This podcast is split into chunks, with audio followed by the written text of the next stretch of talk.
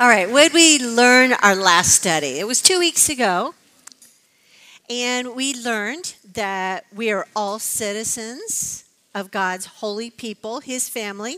It doesn't matter who you are or where you came from, God can redeem anyone. So don't let anyone ever tell you differently.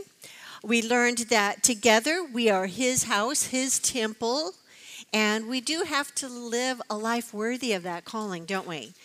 We also learned that we are joined with Christ. We have the same Spirit, we have the Holy Spirit living within us. And the last is because we have been joined with Christ, we are now part of His big plan. We have a purpose, we have a job, we have a support system, don't we? And we are all important to the kingdom. And this week, we have the mysterious plan. So let's pray. Heavenly Father, we thank you so much for this amazing plan that you have. And it really is all about redeeming us. And I thank you for that. And as we go through this amazing scripture, as we learn more about how many uh, treasures we do have, Lord, would you anoint this time? Would you bless this time? Would you help us to truly understand these things? We ask this all in the precious name of Jesus. Amen. All right. In order to truly understand what Paul is about to say, you need to understand the context in which he is writing this. Who was he? Well, in Philippians 3 3 through 6, it says, We rely on what Christ Jesus has done for us. We put no confidence in human effort, though I could have confidence in my own effort if anyone could. Indeed, if others have reason for confidence in their own efforts, I have even more. Wow, you're thinking well, he's pretty much full of himself. But wait, I was circumcised when I was eight days old. I am a pure blooded citizen of Israel and a member of the tribe of Benjamin, a real Hebrew if there ever was one. I was a member of the Pharisees who demand the strictest obedience to the Jewish law. I was so zealous that I harshly persecuted the church. He's talking about us.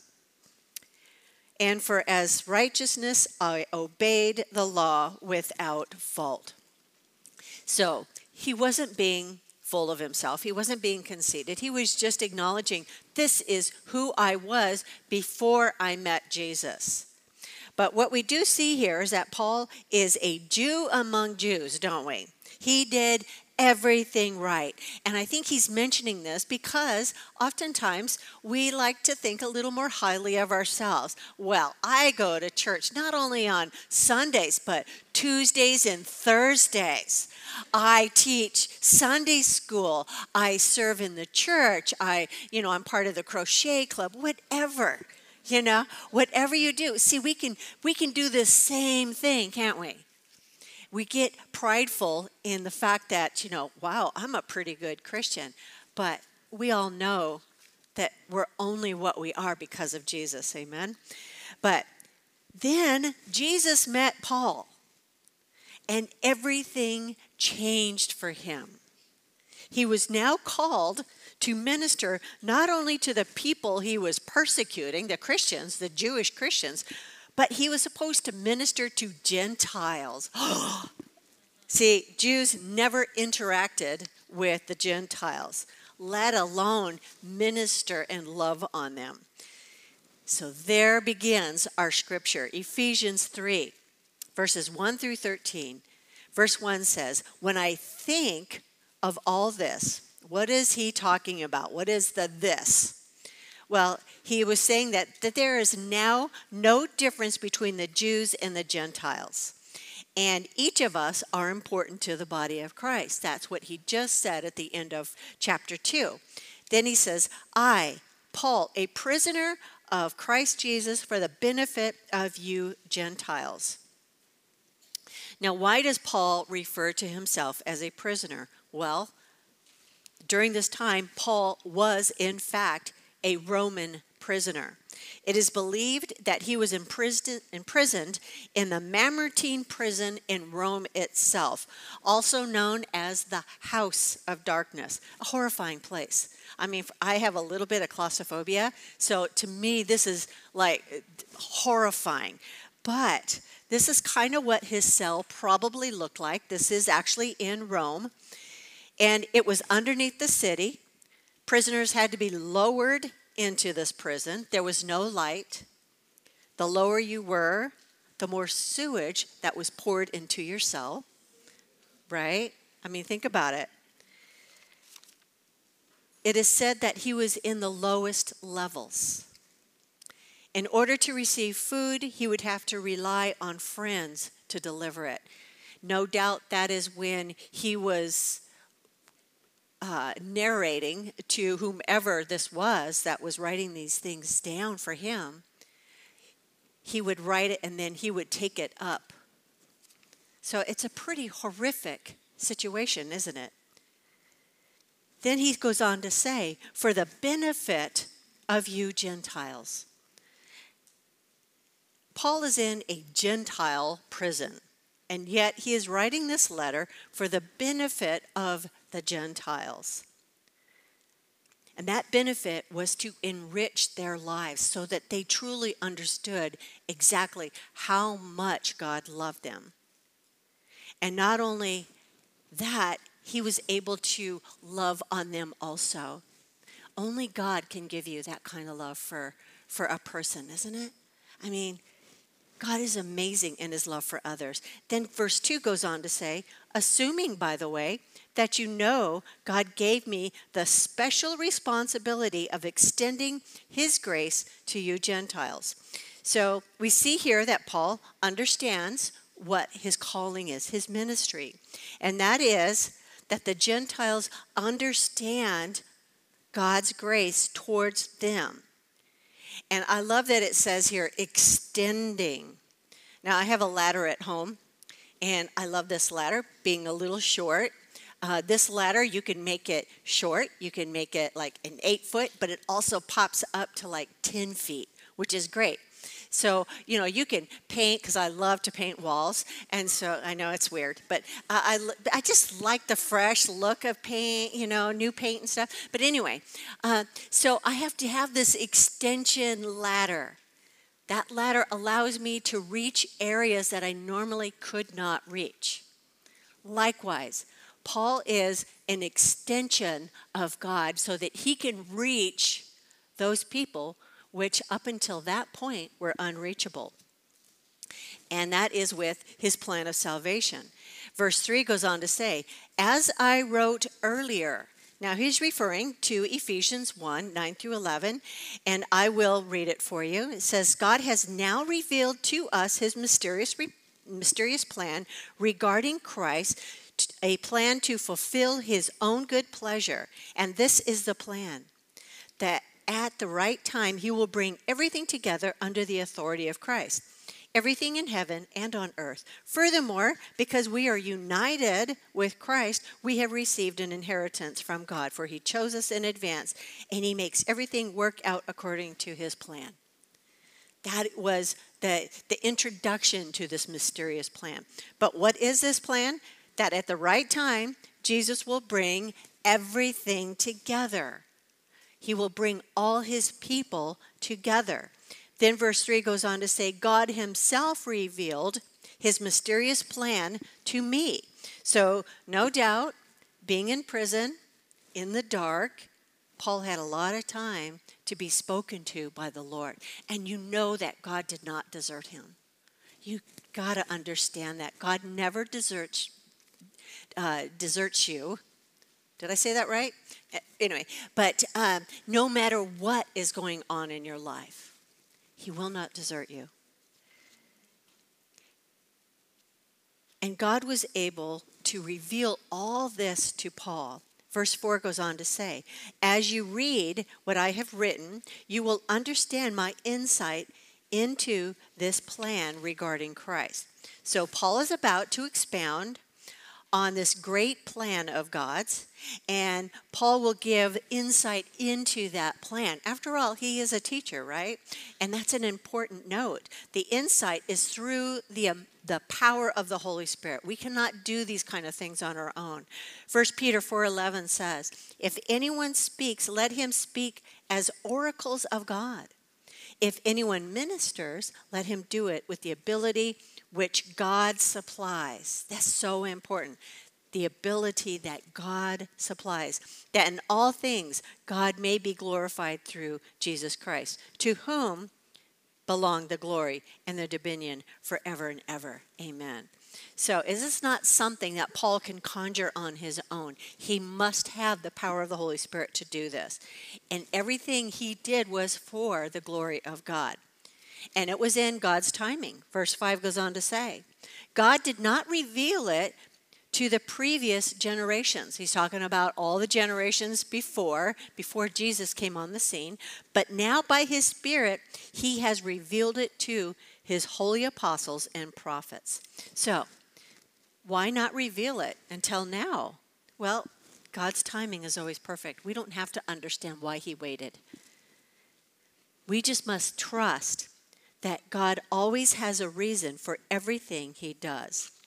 Even the apostles were impatient. I love this about God's plan.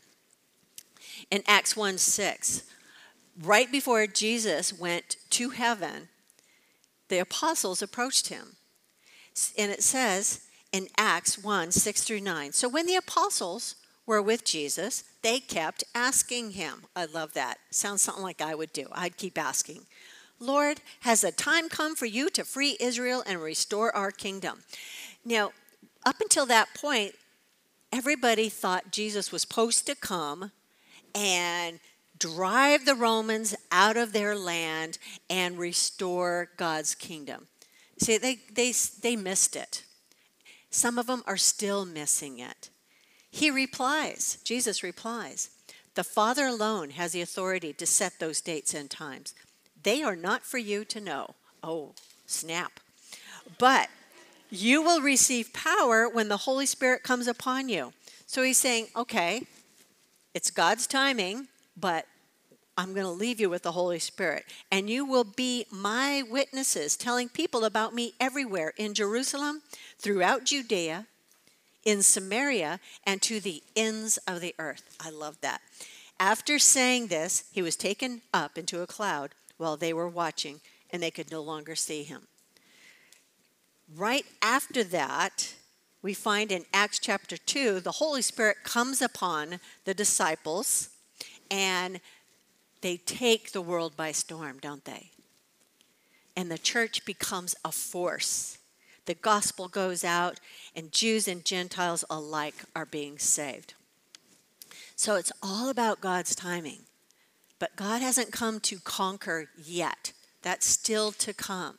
When Jesus comes again, that's when he will be that conquering king. Then verse 6 goes on to say, And this is God's plan. Both Gentiles and Jews who believe the good news share equally in the riches inherited by God's children. See, God never plays favorites. Never plays favorites. There is no partiality. Uh, there's a wonderful story in Acts chapter 10, and it's about a Roman officer named Cornelius. He was actually a God fearing man, and an angel appeared to him and told him to send for Peter so that Peter could tell him about the Messiah, Jesus. And so he sent for Peter. Peter arrived, went into the Gentiles' home. Now, that just did never happen. And listen to what happens next Acts 10 34 30 through 36.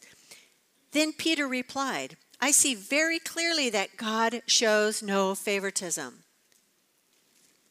In every nation, he accepts those who fear him and do what is right. This is the message of good news for the people of Israel that there is peace with God through Jesus Christ, who is Lord of all. There's nothing more to say, is there? God saves everyone equally. And it was Peter, I mean, you gotta love Peter, stick your foot in your mouth, Peter.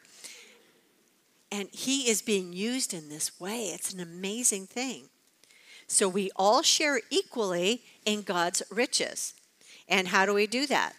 Verse 6 goes on to say, both are part of the same body. So when you buy a new outfit, aren't you putting that new outfit on your whole body? I mean, you're not going to leave your, your feet out, right? The same body. And both enjoy the promise of blessings because they belong to Christ Jesus. Now, the answer is because they belong to Jesus. And, we, and he can do whatever he wants with his blessings, and he chooses to bless us all equally. If you're like me, you might be thinking, why? And I believe it's because if there is any favoritism within the body of Christ, then unity would not be achieved. And that's true today, just as it was back then. See, there would always be the haves and the have nots. And because God never shows partiality, neither should we. And this is so important. James chapter 2 speaks of this. And you can turn to this if you would like. It's very important. It's probably something that you should mark in your Bible. And it says, My dear brothers and sisters, how can you claim to have faith in our glorious Lord Jesus Christ if you favor some people over others? For example, suppose someone comes into your meeting dressed in fancy clothes and expensive jewelry, and another comes in who is poor and dressed in dirty clothes. If you give special attention and a good seat to the rich person, but you say to the poor one, Oh, you can stand over there, or else sit on the floor. Well, doesn't this discriminate? doesn't this discrimination show that your judgments are guided by evil motives? Ooh, listen to me, dear brothers and sisters. Hasn't God chosen the poor of this rich, this world to be rich in faith? Aren't they the ones who will inherit the kingdom he promised to those who love him? But you dishonor the poor. Isn't it the rich who oppress you and drag you into court? Aren't they the ones who slander Jesus Christ, whose noble name you bear? Boy, James is really going after it, isn't he? Yet, yes, indeed, it is good when you obey the royal law as found in the scripture love your neighbor as yourself. But if you favor some over others, you are committing sin. You are guilty of breaking the law. Wow, what is our conclusion here? God doesn't show partiality, therefore, we must not. And God reinforces this by considering it a privilege, I love that, a privilege to preach to the Gentiles, someone that was considered far lower than the Jewish people. Verse 7 goes on to say, By God's grace and mighty power, notice what that says, I have been given the privilege of serving Him by spreading this good news. Wow, for such a short verse, this packs a lot of punch, doesn't it? How does he do all this? By God's grace and mighty power. And he is honored to be given that task by God. And he serves God by spreading the gospel to whomever God calls him to spread it to. Then he goes on to say something amazing. Verse 8 Though I am the least least deserving of all God's people. I'm thinking the least deserving. He's languishing in a horrible prison for preaching the gospel, and he considers himself the least deserving. I mean, I'd be pretty complaining. I'd be, I'd be complaining a lot by this time. But to truly understand Paul, listen to what he says about himself. Now, factor in what he had said when we started this study about he was the Jew of Jews and he did all these things. Listen to 2 Timothy 1 12 through 15. And I thank Christ Jesus our Lord, who enabled me because he counted me faithful, putting me into the ministry, although I was formerly a blasphemer a persecutor, and an insolent man. But I obtained mercy because I did it ignorantly in unbelief. And the grace of our Lord has exceedingly abundant was exceedingly abundant with faith and love which we are in Christ Jesus. This is a faithful saying and worthy of all acceptance that Jesus Christ came into the world to save sinners, of whom I am chief. Notice it doesn't say, I was chief. He says, I am chief. I mean, this Paul is a truly a humble guy. And God always uses the humble because then pride doesn't get in the way. And Paul recognized who he was before Christ and who he now is in Christ. He then verse 8 goes on to say, He graciously gave me the privilege of telling the Gentiles about the endless treasures available to them in Christ. Have you ever thought that it's a privilege to share Jesus? It really is a privilege. It is a privilege for me to stand up here and teach. It is a privilege to serve God in any way. Sometimes we will look at these things as a chore. Well, yeah, I got to go to church again. You know, really don't want to, but people are going to talk if I don't. Come on, you've all done this, right? But we must understand that we are simply God's mouthpiece. He can use us in whatever way He wants. All we have to do is surrender to Him, allow Him to work through you. This isn't something that you have to be nervous about, it's just something that if you are willing, God will use you. And He gives you all the tools you need in order to accomplish this. It's the Holy Spirit always, always speaking through us. And Paul takes this one step further. He wants the Gentiles to know all the treasures available to them because of what Jesus has done. He wants them to have an abundant life in Him. He says in verse 9, I was chosen to explain to everyone this mysterious plan that God, the creator of all things, had kept secret from the beginning. Why keep this all secret? Well, we touched on this a little bit before. Again, because God's timing is always perfect. We shouldn't question it, we should just accept it because He knows so much more. After all, He created the universe. And when the time was right, God revealed Jesus Christ, that plan. Verse 10 God's purpose in all this was to use the church to display his wisdom in its rich variety to all the unseen rulers and authorities in the heavenly places. Wow. So God wanted to display the wisdom of the gospel to all in heaven and in earth. The unseen rulers, perhaps we're talking about future generations. And also, though, the authorities in heaven. And I had to look this up. Okay, what are we talking about here? Most people believe, most commentators believe that we're talking about angelic beings. They are witnessing all of this that is happening here on earth, proving that He loves, God loves all His creations. After all, He created all of us, angels and us alike. Verse 11 this was his eternal plan, which he carried out through Christ Jesus our Lord. So, from the very beginning, God knew that Adam and Eve were going to sin, and so he had to establish this plan of salvation from the very beginning.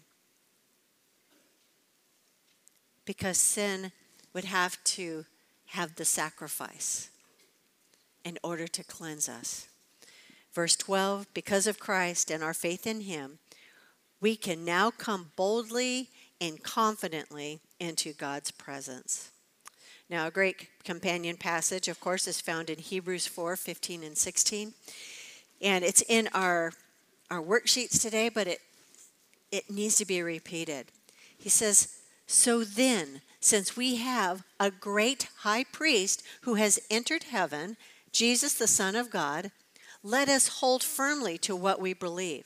This high priest of ours understands our weaknesses, for he faced all of the same testings we do, yet he did not sin.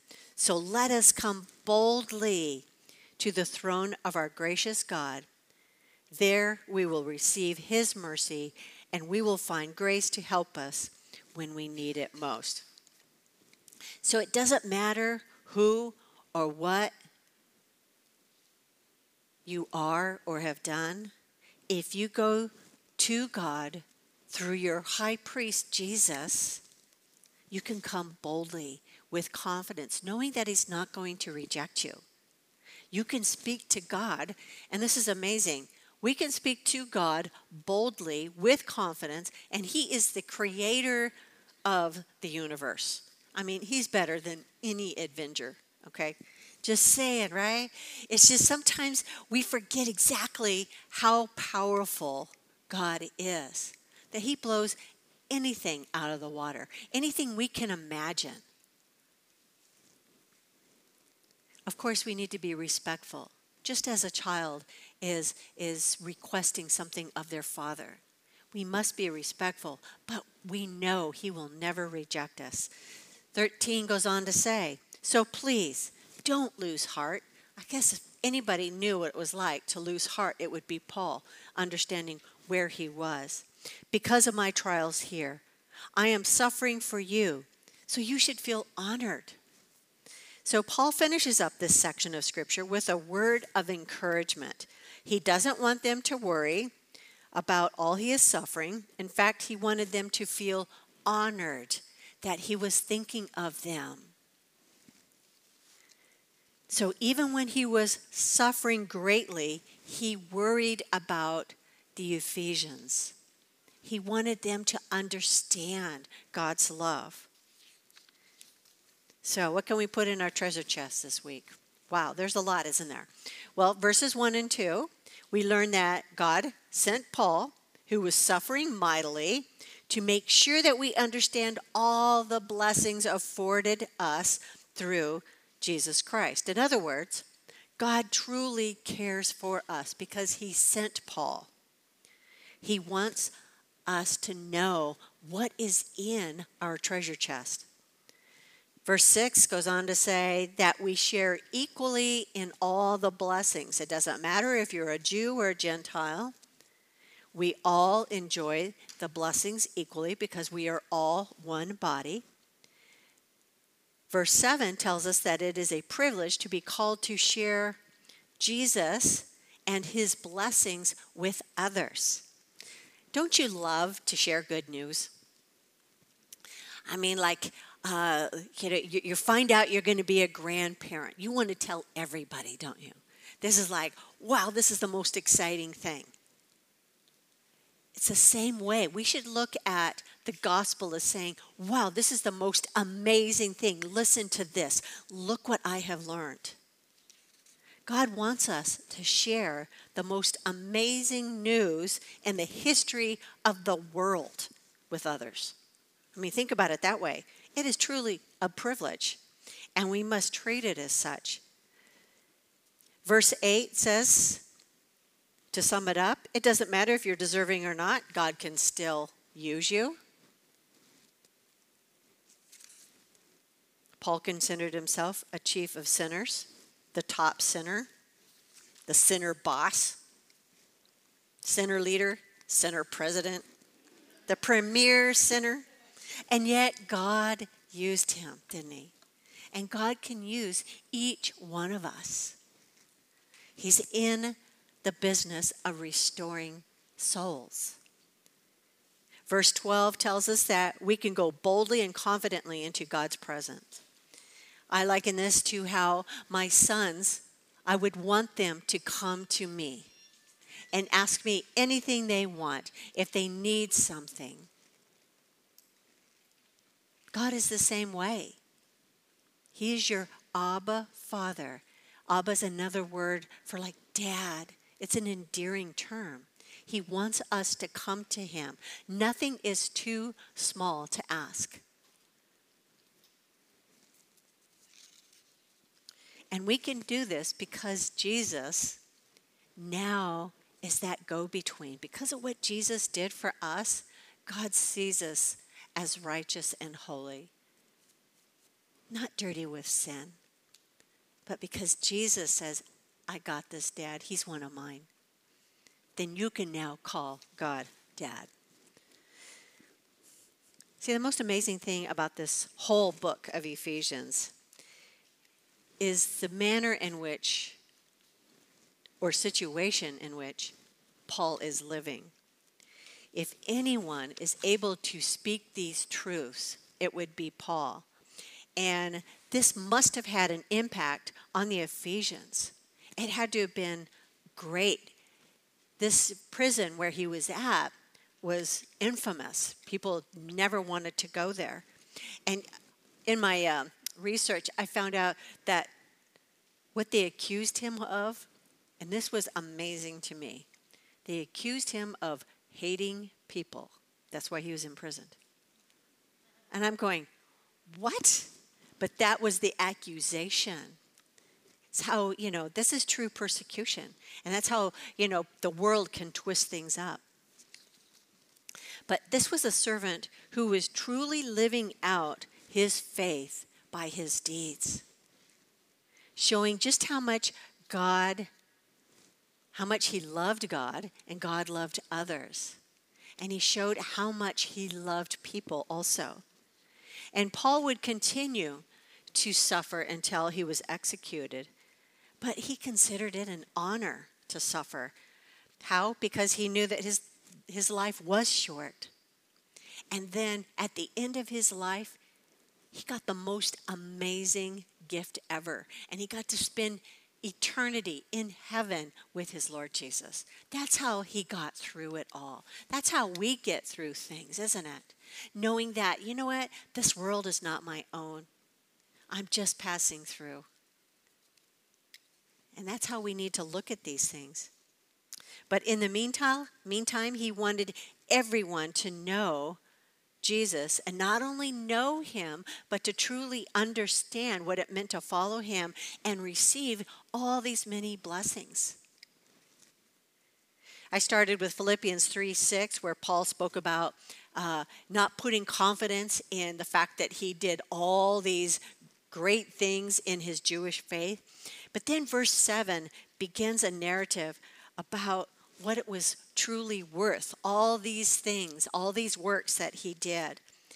And in, Philippians 3 7 through 11, it says, I once thought these things were valuable, but now I consider them worthless because of what Christ has done. Yes, everything else is worthless when compared with the infinite value of knowing Christ Jesus, my Lord. For his sake, I have discarded everything else. You don't get much lower than the situation he was in. Counting it all as garbage so that I could gain Christ and become one with him. I no longer count on my own righteousness through obeying the law. Rather, I became righteous through faith in Christ. For God's way of making us right with Him depends on faith. I want to know Christ and experience the mighty power that raised him from the, from the dead. I want to suffer with him, sharing in his death, so that one way or another I will experience the resurrection of the dead. Wow. Isn't he like your hero? Right? It's like this guy had the right attitude, no matter the circumstance.